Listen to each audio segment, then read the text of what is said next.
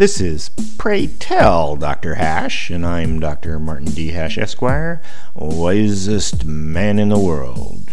Because the competition just ain't that tough. And these are things I wish someone had told me.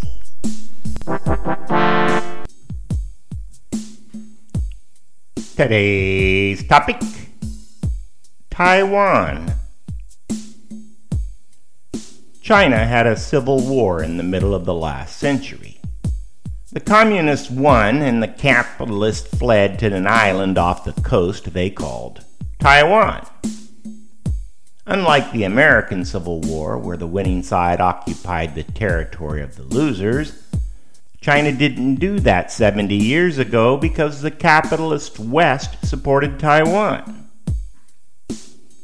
However, in the 1970s, President Nixon disavowed Taiwan as a separate nation in exchange for China's trade.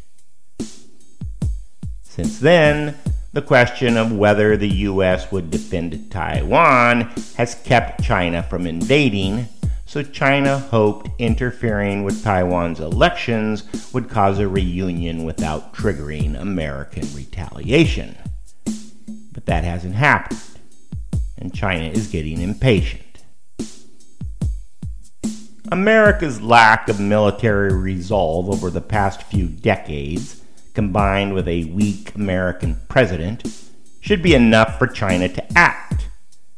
And they have, occupying the South China Sea, repeatedly invading Taiwan's airspace with military planes, including bombers, and threatening Taiwan's political leaders who don't support reunification. Taiwan is most notable for its microchip manufacturing, whose value is almost incalculable.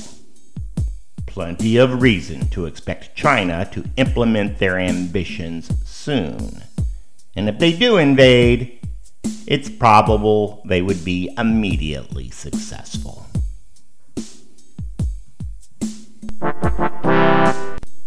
For more, see my website at martinhash.com.